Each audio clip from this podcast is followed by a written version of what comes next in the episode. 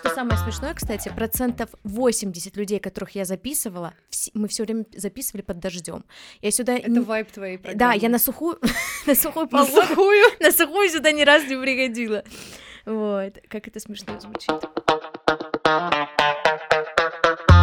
Друзья, всем привет! Я Наташа Акименко, это подкаст «Что значит быть», где мы с моими друзьями и знакомыми говорим про их проекты, работу, призвание, творчество, внутренние состояния и узнаем, что значит быть кем-то. Сегодня напротив меня сидит Даша Шкуратова. С Дашей мы как раз-таки поговорим про биполярное расстройство. Давай еще скажем, кто ты, потому что это тоже очень важно для понимания истории. По образованию я театральный критик и историк театра, вот закончила ГИТИС, где я только не работала. Где вот. ты только не работала, И вот да. сейчас я работаю в постдокторе.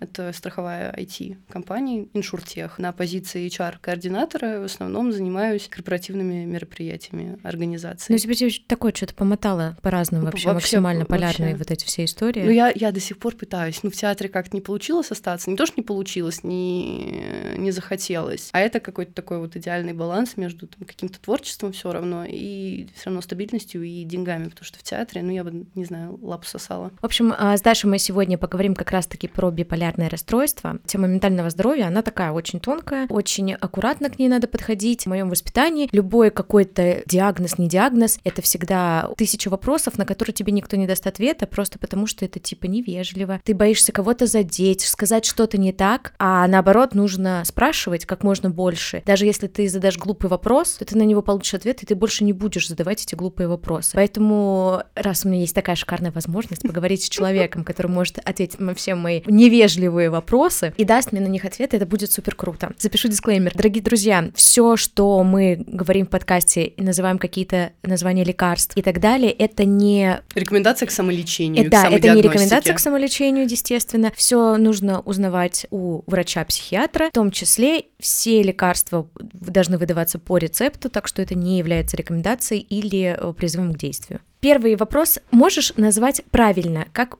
твой диагноз звучит? Мой диагноз звучит как биполярное аффективное расстройство, сокращенно он везде называется БАР. Раньше он назывался, мог называться маниакально-депрессивным психозом, но, насколько я знаю, эту формулировку посчитали как бы дискриминирующей людей, которые И болеют. Да, да, да. да, поэтому теперь это биполярное аффективное расстройство. Аффективное, потому что оно влияет на настроение. Есть два типа, или даже три. Ну, по-моему, основных два. Вот первый, как у меня, это когда у тебя чередуются мании с депрессиями, и перед ними, между ними есть вот этот период какой-то ремиссии.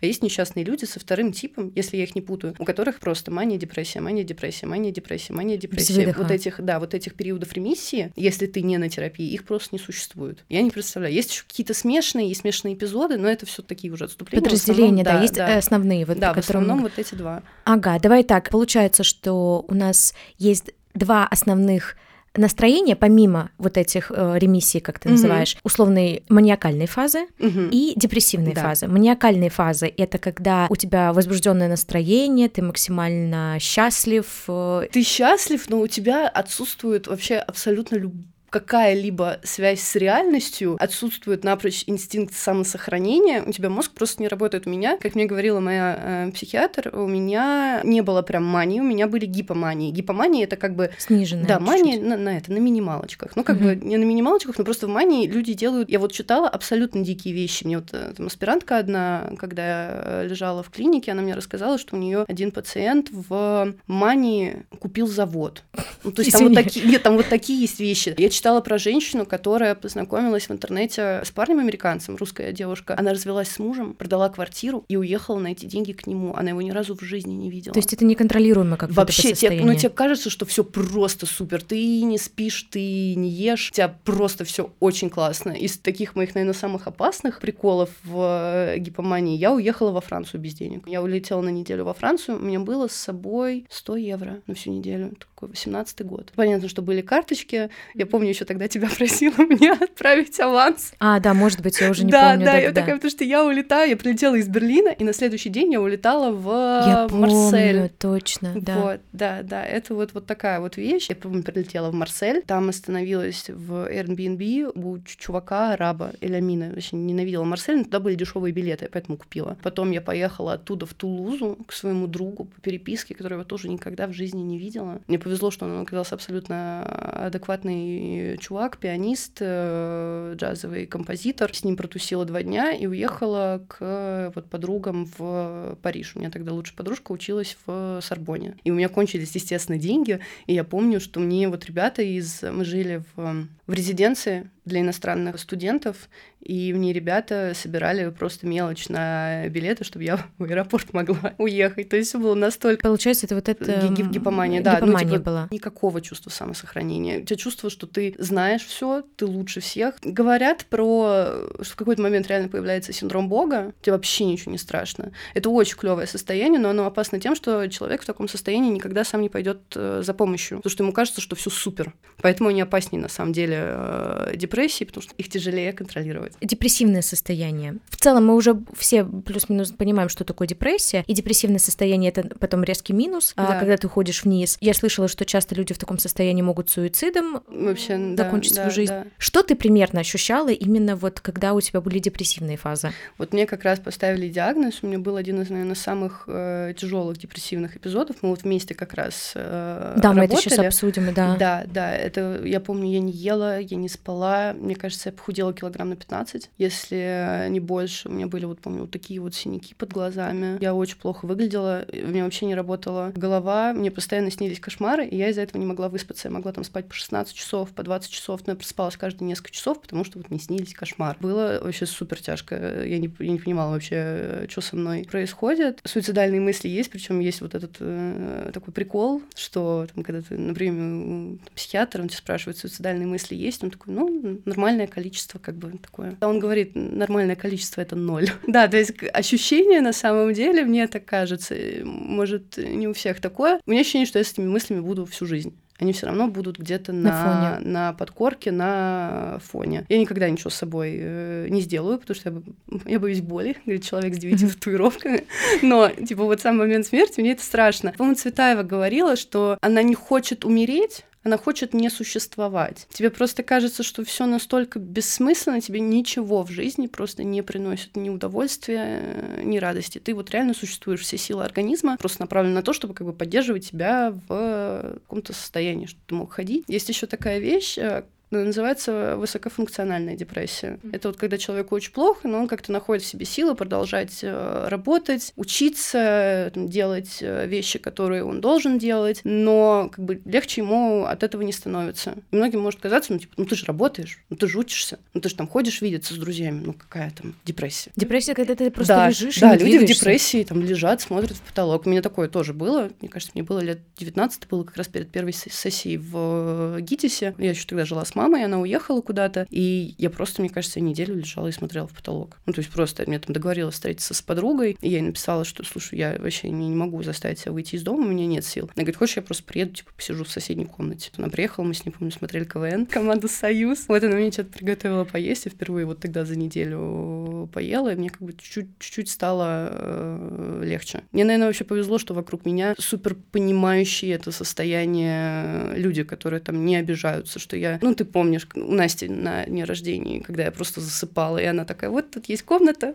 если захочешь спать, мы тебя там туда положим, ты поспишь, отдохнешь. Потому что иногда люди могут, не знаю, наверное, на свой счет принимать. Ты не хочешь там видеться, ты не хочешь выходить, ты не хочешь общаться, у тебя просто... Может, ты хочешь, но у тебя нет сил. А если ты начинаешь с кем-то общаться, ты думаешь, блин, я сейчас им начну говорить, как неплохо, как я не хочу жить, это отпугивает людей. Это, естественно, об этом страшно говорить. У меня вот супер близкой подруги довольно затяжная э, депрессия. Ну, мне самой страшно, когда она там пишет, что я, я не знаю, зачем я живу. Я не знаю, зачем я все это продолжаю делать. Я сама не могу найти слова подходящие, потому что я понимаю, что это такое. Тебе в каком году поставили диагноз? 17 или 18 В 18 мне кажется, да, в 18 год. году. Как ты вообще пришла к этому? Потому что ты жила до этого, жила со своими вот этими эпизодами, может быть, до конца не понимаешь, что это значит. Ты пришла, и тебе говорят, у вас... Было не так, А, на да, самом ну-ка, деле. Да, как? я пришла... Как ты, как ты вообще решила пойти? Но я поняла, что уже так просто продолжаться не может. Это прям жесть. У меня еще тогда, по-моему, параллельно была сессия, и я собираюсь идти на пару, встаю и начинаю реветь, и я просто не могу заставить себя выйти. Я уже оделась, я просто скатываюсь вот так вот по стенке, потому что у меня нет сил. У меня там были моменты, я, я выезжала уже в ГИТИС, я ехала в трамвае, начинала реветь, я выходила на следующей остановке и шла домой обратно. И я помню, я звоню педагогу по истории русского театра, потрясающей Нине Алексеевне Шалимовой, я ей звоню. Она просто, как сказать, довольно строго относилась к пропуском. И я вот ей звоню, говорю, Нина Алексеевна, все жесть, я, я не могу, ну, я, я реву в трубку. И э, она такая, так, она говорит, успокоилась. Она говорит, дома крепкий алкоголь есть? Я говорю, есть, Ром. Она говорит, выпила две рюмки, иди спать. Все нормально, типа, ничего страшного. Я поняла, потому что так, ну, больше продолжаться не может, что я уже не человек, я просто, не знаю, ходящее бессилие. И я нашла, что вот есть э, практический центр э, Соловьева. Я увидела, что это бесплатно можно записаться, потому что тогда у меня особо денег не было, а ну, там, прием психиатра, психотерапевта, ну сколько, 5 тысяч, ну нормального стоит, там 3 500. Для меня это были неподъемные тогда деньги. Я вот записалась, просто дала в очередь, пришла, я очень боялась, что я приду, и мне сейчас скажут, типа, девочка, ты себе все придумала? Все у тебя хорошо, иди домой, вот тебе это. Не знаю, выписали бы мне какой-нибудь... Успокаивающий сбор. Да, да, да, да, да, какой-нибудь наотроп, афибазол, вот, угу. афибазол. Выписали бы мне афибазол и отправили бы меня домой. Я прихожу, все вот это рассказываю психиатру, который первичный э, прием проводит. Он так поднимает на меня глаза и говорит, вас по-хорошему прямо сейчас надо госпитализировать. Я такая, ой, а я это все, оказывается, не придумала. Оказывается, мне реально плохо. Мне тогда назначили госпитализацию. Я была в дневном стационаре, можно выбрать, есть вот прям когда ты две недели прям вот лежишь там на Шаболовке, супер приятная территория, я в итоге там потом попозже полежала. Но есть еще вариант дневного стационара, ты приезжаешь каждый день, кроме выходных, где-то с 9 утра ты до 12 э, там, ты встречаешься со своим лечащим врачом, ходишь на процедуру, которую тебе выписывают, а потом едешь там дальше по своим делам. Так две недели прошло, э, он мне еще, помню, выписал тогда, я не помню уже что, он так протянул мне рецепт со словами «это чтобы вы дотянули до госпитализации». То есть он боялся, что я с собой что-то сделаю. Ну, настолько мне было плохо. У меня была потрясающая э, лечащая врач потом в этом дневном стационаре. Она мне не сказала диагноз сначала.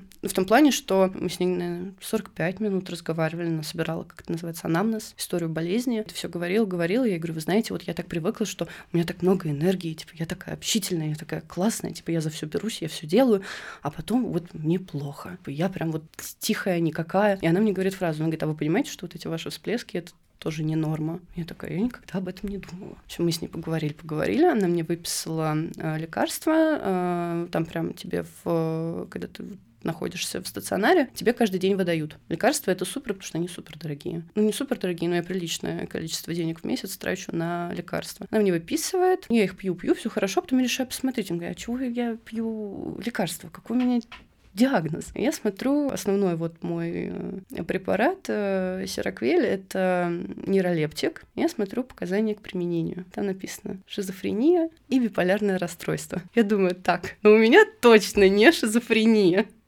Остается второе. Потом смотрю, что еще я пью. Это допакин, это вальпроевая кислота, это группа препаратов, которая называется нормотимики. Они стабилизируют вот эти скачки в э, настроении. Смотрю тоже, что их пьют эпилептики и биполярники. И у меня сложился пазл. И, и я типа понимаю... пересечение Да, двух. да, да, да, да. И я понимаю, что у меня хронический ментальный теперь диагноз. И лекарства мне придется пить всю жизнь. Я помню, я сидела в трамвае вот на Шаболовской, читаю все это. Мне кажется, я где-то дня два плакала. Это очень тяжело принять, что с тобой на всю жизнь, с твоей головой что-то не так. И что тебе всю жизнь реально придется сидеть на лекарствах просто, чтобы нормально функционировать. Как ты вообще воспринимала до того, как ты узнала свой диагноз, свое поведение? Ты его как-то для себя объясняла или еще что-то? Ну, я была уверена, что у меня, ну, типа там какая-нибудь депрессия или там тревожное uh-huh. расстройство, потому что я вот ходила, у меня были, естественно, до этого эпизода я приходила к врачам, к обычным, типа, знаешь, там, к неврологу в городской поликлинике. Максимум, что мне выписывали, мне выписывали транквилизаторы, типа какого-нибудь эм, атаракса, еще фенибут полегче, вот фенибут. Вот такие вот вещи, типа, попейте, вам просто тревожно, не знаю, у вас такая особенность психики, все нормально. А потом я вот дошла наконец-то до психиатра и казалось, что не все нормально. Слушай, ну вот, насколько я понимаю, все-таки ставить диагнозы психологического, психического характера гораздо тяжелее, чем физиологические, где, угу. знаешь, МРТ тебе сделали и говорят, да, вот у вас да, здесь перелом, да. здесь у вас там что-то, что-то, тут у вас камень в почках и так далее. Это все от разговоров же зависит. Да. То есть э... это нельзя просканировать твой мозг и выявить, что у тебя точно. Да, ты не можешь сдать никакие анализы, тебе, тебе могут поставить э, диагноз только на основе там твоих э, рассказов и ощущений. В чем еще проблема диагностики биполярного расстройства? Люди воспринимают эти маниакальные и гипоманиакальные эпизоды как часть нормы, и они о них не упоминают. Им кажется, что это их как будто нормальное состояние, и людям ставят депрессивное расстройство. А проблема в чем? При биполярном расстройстве не назначают антидепрессанты. Супер редко. Почему? Потому что антидепрессанты могут спровоцировать манию. Mm. По-моему, если я помню правильно, э, большинство антидепрессантов там присутствует литий, и он провоцирует манию. И ты как бы застреваешь опять в этом круге, да. Я пью антидепрессанты, э, когда у меня там средние или тяжелые депрессивные эпизоды, но это эпизодически, то есть я вот у меня эпизод закончился, я их перестаю пить потому что может бахнуть. До а, того, как тебе поставили диагноз, и мы узнали про это, я про биполярное расстройство слышала только из сериала «Шемлос», вот эти бесстыжие, там у главного героя... А, б, я просто не смотрела. Вот, да, там у одного из главных героев в наследство от матери, условно так, досталось биполярное расстройство. И там это показывали именно маниакальными эпизодами и сильно депрессивными. Он там просто уехал за границу, переодевшись в женщину. Ну, короче, там, там очень жесткие вот эти перепады были. И когда ты сказала, что вот мне поставили этот диагноз, я же сравниваю, я не понимаю, ну, потому что для меня ты просто была человеком, вот со стороны, я скажу, как я это воспринимала, ты просто высокоэмоциональный человек. То есть сейчас ты очень радостная, в какой-то момент тебе нужно выйти и поплакать. И под, только потом я уже, ну, начала благодаря тебе понимать, что это не так работает. Когда тебе поставили диагноз, нет списка лекарств точного, который э, лечит условно лечит, поддерживает тебя в нормальном состоянии. Это вообще период проб, ошибок, каких-то вот этих. Это долгий процесс подбора лекарств, который лично тебе подойдет. Мне, наверное, повезло. Мы почти сразу подобрали мне вот основной препарат Сироквель, он мне супер подходит. Норматимик и, ну, там периодически вот антидепрессанты или еще, когда мне супер тревожно, мне выписывают транквилизаторы. Потому что, видимо, все равно особенность психики, я реально высокоэмоциональная, это еще типа накладывает, что и, и, еще ярче реагирую на все. Мне повезло, довольно все быстро, прикольно, классно. Я почти сразу почувствовала эффект. Это вот такое странное чувство. Ты просыпаешься, и у тебя есть силы. И ты прям, ну, тебе хочется жить, ты прям ждешь э, каких-то событий, строишь какие-то планы. И сначала это супер непривычно, думаешь, блин, то есть а вот так вот люди живут нормально, типа им не надо для этого пить лекарства. Ну, потом привыкаешь. Мне несколько раз э, меняли схему. У меня был момент, когда я подумала, что все классно, и я перестала пить лекарства. И все было нормально. Ну, видимо, как раз вот попался вот этот период э, органической ремиссии, а потом меня снова шлепнуло. И шлепнуло, по-моему, чуть ли не сильнее, чем вот тогда, когда я пришла в первый раз. К этому есть история. Я как-то сидела, ждала э, терапевта, и она разговаривала там в кабинете с какой-то женщиной, и она ей говорит, если я вам выписала таблетки от сердца, вы пьете эти таблетки от сердца, и у вас перестает болеть сердце, это не значит, что надо перестать пить таблетки, это значит, что они работают. Вот тут примерно такая же история. Ты пьешь, пьешь, э, может стать хуже. Может стать хуже, несмотря на то, что я уже сколько, пять лет все равно на терапии. Надо корректировать дозировки, надо иногда пробовать что-то. У меня вот был момент, когда у меня был очень сильный эпизод, и я понимаю, что все, вот тут вот просто я опять не ем, я начинаю причем себе, ну, делать себе плохо и больно, но ну, как-то социально одобряемыми способами.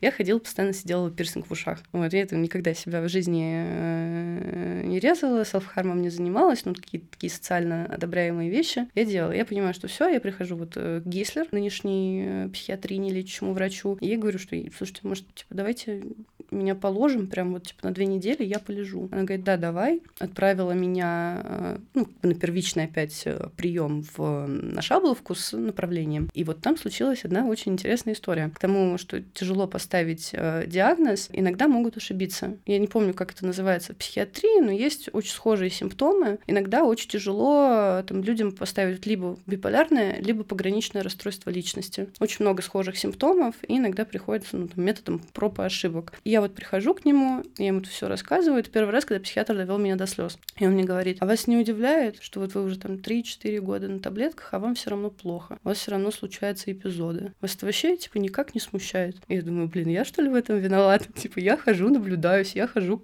к врачу, я исполняю. Да, я медицинское да, образование да. не получала. Да, я не понимать. получала. Ну, я пью. Ну, что от меня, все, что от меня зависит, я делаю. И он начинает мне вот это меня раскручивать. Он говорит, а вы вообще уверены, что у вас правильный диагноз? Я говорю, вы мне этот вопрос задаете? Я, не я его себе сама поставила. И он э, говорит, что у меня, возможно, не биполярное э, расстройство, а рекуррентная депрессия. Рекуррентная депрессия — это когда у тебя типа, повторяющиеся депрессивные эпизоды, но они без маний. Но у тебя же была мания. Вот, понимаешь, он как-то, он говорит, вот это как-то странно, у вас, говорит, не, не, не было так прям много там гипоманических или маниакальных э, эпизодов, но типа у вас постоянно рецидивы депрессии. Я такая, ну, окей. Я помню, я вышла, я очень сильно плакала. Думаю, блин, вообще больше никогда к нему в жизни не пойду, но потом пришлось. Я провела две недели в этом стационаре на Шаболовке. На самом деле, я как будто побывала в отпуске. ну, потому что ПНД — это не психушка в, там, в привычном ее э, понимании. У меня был телефон, в палате у девочек со мной. Это даже была не, пал не палата, это был такой особнячок. По-моему, там даже лежал Маяковский в свое время. Мне так рассказывал массажист. Это была комната с высокими потолками, с огромными э, окнами на территории, фонтанчики.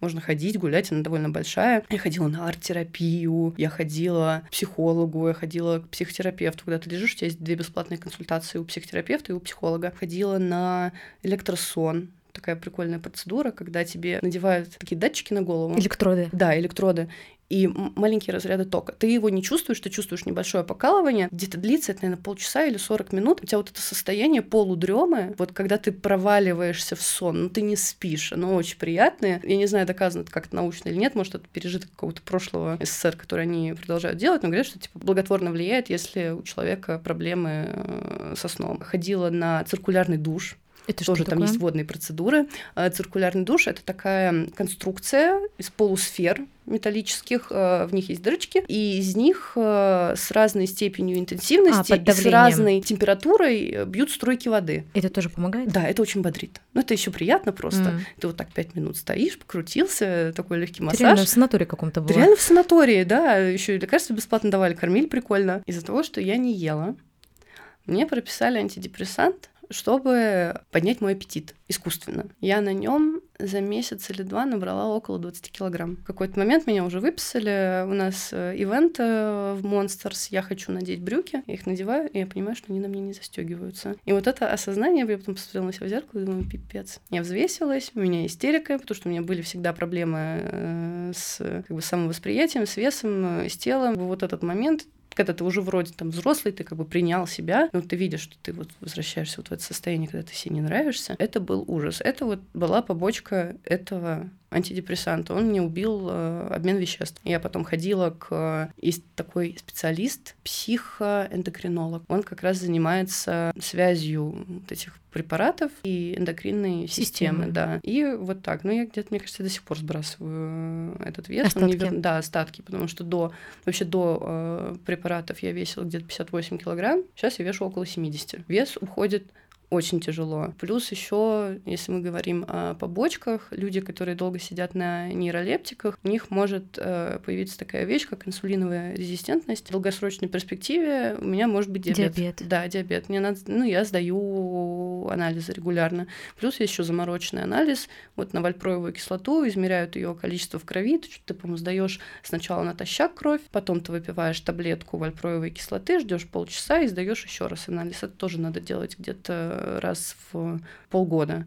То есть у тебя, у тебя появляются проблемы, ты, ты лечишь одно, а другое калечишь. Вот. Но, как я говорила, между тем, чтобы быть худой и не хотеть убить себя, я выбираю, я выбираю не хотеть убить себя. Поэтому нормально живем. В какой-то момент я попросила своего лечащего врача Екатерину Владиславовну, чтобы мы поменяли мне нейролептик. Потому что есть типа, более новые препараты, которые не так влияют на вес, они почти не провоцируют его набор. Она говорит, да, давай, но это все затянулось на где-то на год, потому что нельзя менять препарат Резко? Резко, это, во-первых, и в определенные сезоны. Весна и осень, вот это прям про сезонное, это не шутка. А почему? Психика нестабильна в это время. То есть вот эта осенняя хандра, это не прикол какой-то. Это реально. Я не знаю, с чем это связано, но она говорит, что такие вот сезоны э, весны и осени, они самые опасные. Мы живем в полосе, где есть эта сезонность, а у людей, допустим, там, где большая часть года теплое время. Интересно, у них есть вообще такие заскоки по психике, нет? Если честно, мне кажется, у них меньше проблем с психикой, потому что, во-первых, ну, солнечный день, в целом, типа, в этих странах немного другое отношение к жизни. У них, возможно, нет вот этого культа, там, не знаю, достигательства. Там у меня в 25 еще нет квартиры, у меня нет машины, я не женат, я не замужем. Да, меня, меня не берут интервью на Патриках. Я не могу сказать, что я ты зарабатываешь наврать, 5 миллионов. Да, что я зарабатываю 5 миллионов в неделю. Вот эти вот все вещи. У них просто другие, наверное, жизненные ценности. Жизнь просто имеет более спокойный, размеренный темп. Мне кажется, это очень сильно на самом деле влияет, потому что это мегаполисы — это стресс стресс может провоцировать Короче, супер много э, болезней. Нужно ехать и жить где-нибудь э, в загородном в Тоскане, и тогда не будет у вас никакого депрессивного состояния. Блин, я вот не знаю, смогла бы я вот так вот спокойно. Я бы тоже мне что-то мне надо бегать постоянно, мне надо что-то делать. Ну это это просто мы уже выросли, мы уже не понимаем. Может быть нет, наверняка есть в этом вайб. Возможно, мы есть. не смогли бы прожить долго так, но если ты вырос в этом и живешь всю жизнь, может там человек и реально не знает, что такое депрессия. Ты знаешь, мне кажется, у людей, у которых есть вилла в Тоскане, настолько много денег, не, у них может быть другого рода депрессия развиться. Тоже да, богатые тоже плачут. Давайте так, будем откровенны. Естественно, богатые тоже плачут. Вот, я попросила, говорю, давайте поменяем мне препарат. И она говорит, так, смотри, сейчас осень, мы это сделать не можем. Зимой у тебя диплом и экзамены. Менять препарат может быть откат. Тебе станет на какое-то время хуже, это надо переждать. Весной опять нельзя. Типа, приходи ко мне летом. Вот мы летом наконец-то поменяли на препарат нового поколения. Она говорит, все, будешь его, а другой будем постепенно снижать. Прикол в том, что я сейчас пью и тот препарат, и этот, примерно, ну, там, в таких же э, дозировках, как и пила. С лекарствами это лотерея, ты никогда не знаешь, что произойдет. Вот был момент, когда началась война, все резко начали скупать лекарства, поскольку вот там допакин тот же самый пьют и эпилептики, понятно, что они очень испугались. Я, я не мне кажется, это очень страшный тоже э, диагноз, и люди скупали все из аптек. Я сама, по-моему, тогда закупилась, мне кажется, на несколько, там, на полгода вперед я закупилась, я не покупала лекарства. Я просто молилась, чтобы мне не поменяли схему, что у меня все эти склады будут лежать. Что-то, что-то Короче, из-за санкций пришлось поменять. Да, но сейчас все есть, все препараты mm-hmm. есть. Мне повезло, все, что я пью, все есть. Но единственное, вот этот мой новый нейролептик за 28 таблеток 5000 рублей. А сколько тебе их нужно пить? Ну, типа, на 28 таблеток это на сколько? Это на 28 дней. А, то есть каждый день. Да. Подожди, а мне интересно, а ты лекарства принимаешь каждый день? Каждый день. То есть тебе нужно Каждый, прям... у меня расписание, у меня будильнички для таблеток. Если я не выпью вот на ночь свой нейролептик, я просто не усну. Я буду до 4 утра вот так вот пялить в а печень? потолок. Блин, печень, вроде у меня с ней все в порядке. Но они бьют по печени, вот это как раз э, тема с алкоголем. Почему... Э, совмещать Да, нельзя, нельзя совмещать, потому что это все сильно бьет по печени. Ну, условно, там, ты умножаешь на 3 то, что ты выпил. Ты выпил бокал пива, организму кажется, что ты выпил три. Я почти перестала пить, пью редко, и если я э, пью, то я не пью лекарства. Вот, потому что мне потом очень плохо на следующий день. У меня похмелье дикие. Вот у меня не может быть такого, что я выпью бокал вина. У нормального человека на следующий день ничего не будет. Мне будет очень плохо. У меня, ну, я вычеркиваю день, если я вот понимаю, что я хочу там напиться, погулять, вот как на день рождения. На следующий день надо вычеркивать из жизни. Я буду не дееспособна. Ну, это же на всю жизнь. Они видят вот эту грусть твою в глазах, и они такие, ну, подождите, ну, может, сейчас вот еще 10 лет 10-15 попьете? Лекарство новое придумают? Даже не то, что а. лекарство, а. типа накопительный эффект, типа они не сразу действуют, надо чуть-чуть подождать. Вот, он говорит, ну, может, типа еще 10-15 лет, и все, ну, Звучит я как ипотека. Блин, клево. Сколько ты примерно тратишь денег в месяц на лекарства? 6-7 тысяч. 6-7 тысяч. Стабильно. Я иногда мухлюю. У меня вот, например, сейчас там Сераквель 150 миллиграмм. Я прошу если мне выписывать на 300 миллиграмм. Там есть риска вот эта, которая делит таблетку пополам, я ее делю и пью. Это очень сильная экономия. По-моему, там 60 таблеток в упаковке. Мне это не на два месяца, а на 4. Ну, стоит она там, ну, 2 тысячи, полторы тысячи упаковка. Вот такие приколы. Я бы хотела не тратить столько на лекарства. Возможно, если бы у меня была просто депрессия, было бы легче. Дала себе свой эстелопрам за 350 рублей. И все. И не знала бы горя. Мне интересно с социальной точки зрения, как вообще влияет такой диагноз на твою жизнь социальную, то есть на работу, на личную жизнь и так далее. Иногда супер сложно. Вот у меня сейчас эпизод, он абсолютно органический. Органический, это значит, что он не был ничем спровоцирован. То есть вот он просто появился. Вот, вот такая вот фигня. Как бы у меня все в жизни сейчас прекрасно. У меня классная работа, у меня классная команда, у меня классные друзья. Я сейчас, наоборот, стараюсь делать вот больше всякого нового, там, не бояться раскрываться, вот это вот все. И вот оно э, бабахает, и у тебя, естественно, становится намного меньше сил. Тебе очень тяжело концентрироваться вообще на всем. Сил сейчас мало на социальные всякие взаимодействия. Они есть в процессе, ну, тебя может потом прям тоже очень сильно откатнуть. Это вот чувствовала ли ты это когда-нибудь, когда ты там в компании все весело, но ты приходишь домой, просто так вот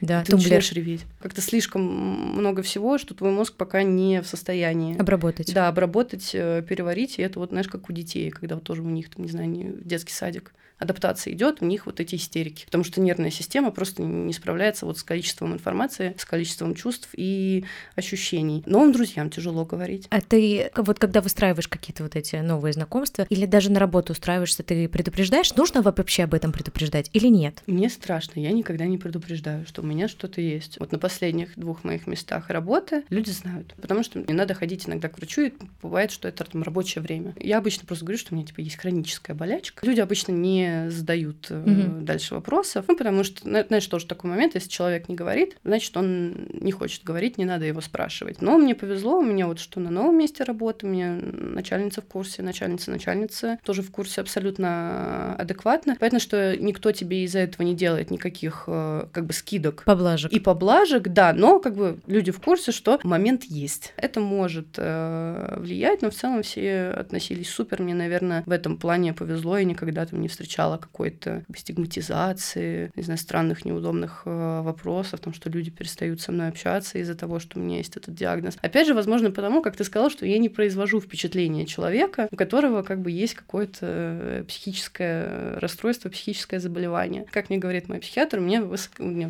депрессивные эпизоды, они проходят высокофункционально. У меня, видимо, вот это желание все равно жить, оно есть, и я там через не хочу, через не можу, через не хочу, через щитрохи до конца, да, вот. Я все равно заставляю себя куда-то выходить, что-то делать. Становится легче. Я прям иногда себе специально придумываю. Иногда людям, возможно, кажется, что я немножко крейзи, но типа, надо сходить туда, надо сходить туда. Вот клевое место, пойдемте туда, пойдемте в парк аттракционов, пойдемте в аквапарк, пойдемте куда-нибудь. Давайте делать типа что-то классное. Потому что мне вот нужны вот эти всплески просто, чтобы как бы, у меня была мотивация делать что-то дальше. Я придумываю себе всякие развлечения. У тебя все друзья, все знакомые хорошо реагируют. Да, мне, Не, мне не наверное, было каких-то негативного, негативного опыта? Было что-нибудь такое? Ну, негативного нет, у людей есть вопросы, им, им становится просто любопытно. Что обычно спрашивают? Знаешь, э, такой довольно, ну, не то что обидный вопрос, но типа, у тебя биполярка или типа тебе диагноз поставили? Типа, ц- типа, что самодиагностика? Я говорю, нет, у меня диагноз, я наблюдаюсь у психиатра, это прям официальный э, диагноз. Это не то, что мне сегодня хорошо, завтра мне грустно, у меня биполярка. Иногда людям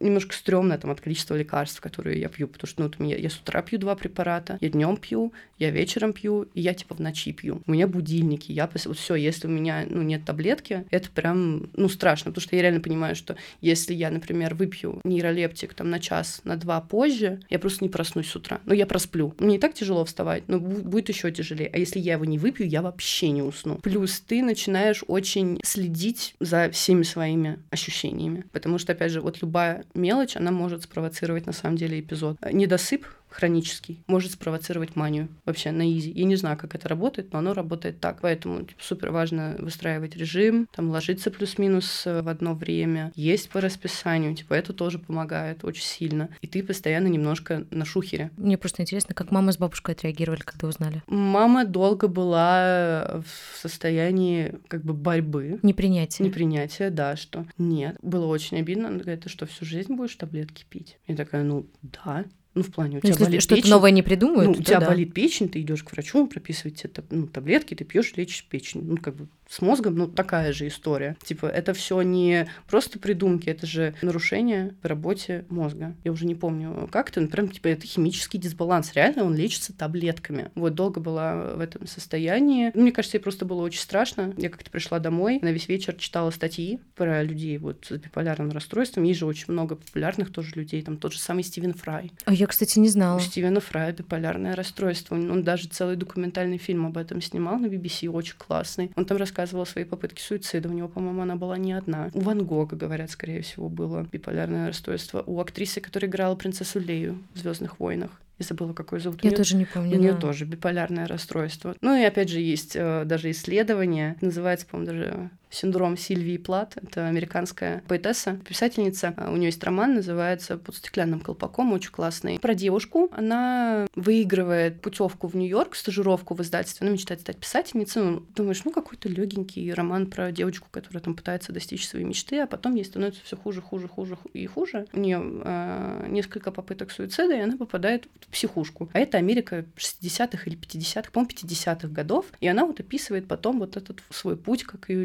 лечили шоковой терапии. Это была практика. И после публикации этого романа, по-моему, через месяц или через три недели она покончила с собой. Она засунула голову в духовку. У нее осталось двое детей.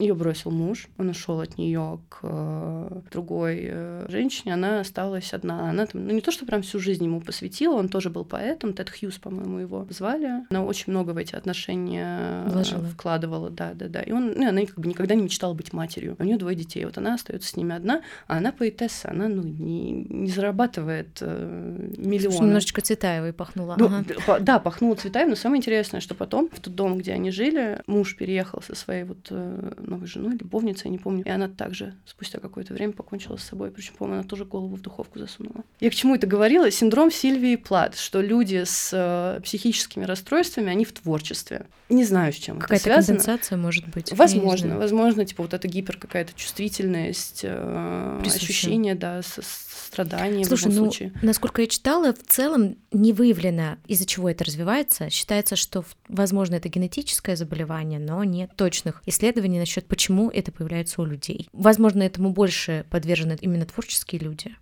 А может наоборот. А может быть просто... наоборот да, это зависит. Да. Что да. типа ты в творчестве пытаешься как-то. Да, ты пытаешься просто э, поделиться своей болью, своими переживаниями. Когда ты болеешь, тебе кажется, что ну, ты ужасно одинок в этом. Ну как ты объяснишь человеку нормальному, здоровому, что тебе не хочется жить? Ну это даже звучит странно. Ну как, типа, это жизнь это единственное, что у тебя есть. Все, что ты делаешь, только потому, что ты жив. И тут ты ну, хочешь самостоятельно отнять это у себя. Без, как людям кажется, каких-то видимых причин. Работа, учеба, друзья. Понятно, что есть там, когда там есть долги, но когда в целом у человека все классно, он не хочет жить, типа, ну что, он с жиру бесится. Что вообще можно сказать человеку, поддержку, когда, допустим, у него какой-то депрессивный эпизод? Очень приятно, когда просто человек пишет, я могу чем-нибудь тебе помочь. Понятно, что человек не может ничем помочь, но ты понимаешь, что ну, человеку не все равно. Тебя готовы поддержать, тебя готовы выслушать. Несмотря на то, что ты отказываешься куда-то ходить, тебя все равно зовут. Тебя вот не вычеркивают из жизни, что вот, ну у нее пока там ей плохо, не будем ее никуда звать. Может, в какой-то момент человек решит, блин, нет, она, может, надо все-таки сходить, надо увидеться. То есть продолжать звать,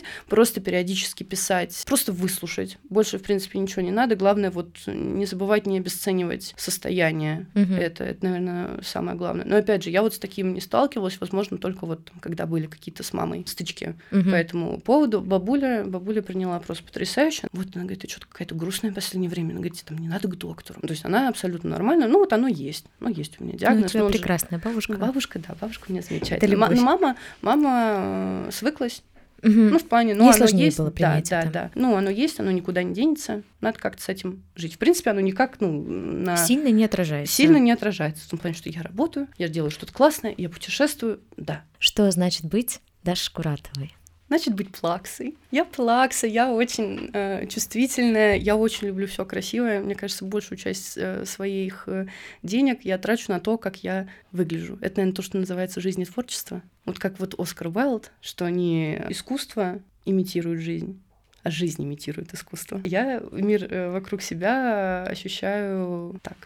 Любить красоту, любить людей, я очень люблю людей, на самом деле. Возможно, я грубая иногда. Ну, я работаю с людьми много. Я очень эмпатичная, мне кажется. Мне супер важно, чтобы людям вокруг было комфортно во всех э, аспектах. И я, знаешь, я вот тот э, человек, который там, если кто-то болеет, вот приехать привезти лекарства, приехать привезти продукты, давай угощу кофе, давай вот это, давай сходим куда-нибудь, я угощаю, если я знаю, что там у человека сейчас какие-то проблемы денежные. Типа, хочешь, я тебе просто отправлю денег, купишь себе что-нибудь вкусненькое. Я вот про это. Возможно, потому что мне этого очень не хватало, когда я росла. Но, опять же, мне очень везет с окружением, это все взаимно. Вокруг меня такие же прекрасные люди. Даш, большое тебе спасибо за этот разговор. Спасибо, что позвала. Друзья, в описании к этому подкасту будет ссылка на телеграм-канал «Что значит быть», где будут контакты и ссылки на соцсети Даши. Так что, если захотите, обязательно подписывайтесь. Она выкладывает потрясающе красивые фотографии, спасибо, особенно с последней спасибо. фотосессии. Это абсолютно точно нужно лайкнуть всем и в сохраненке отложить. Также на этом канале будут интересные дополнительные материалы каждому выпуску. Даша, спасибо тебе еще раз.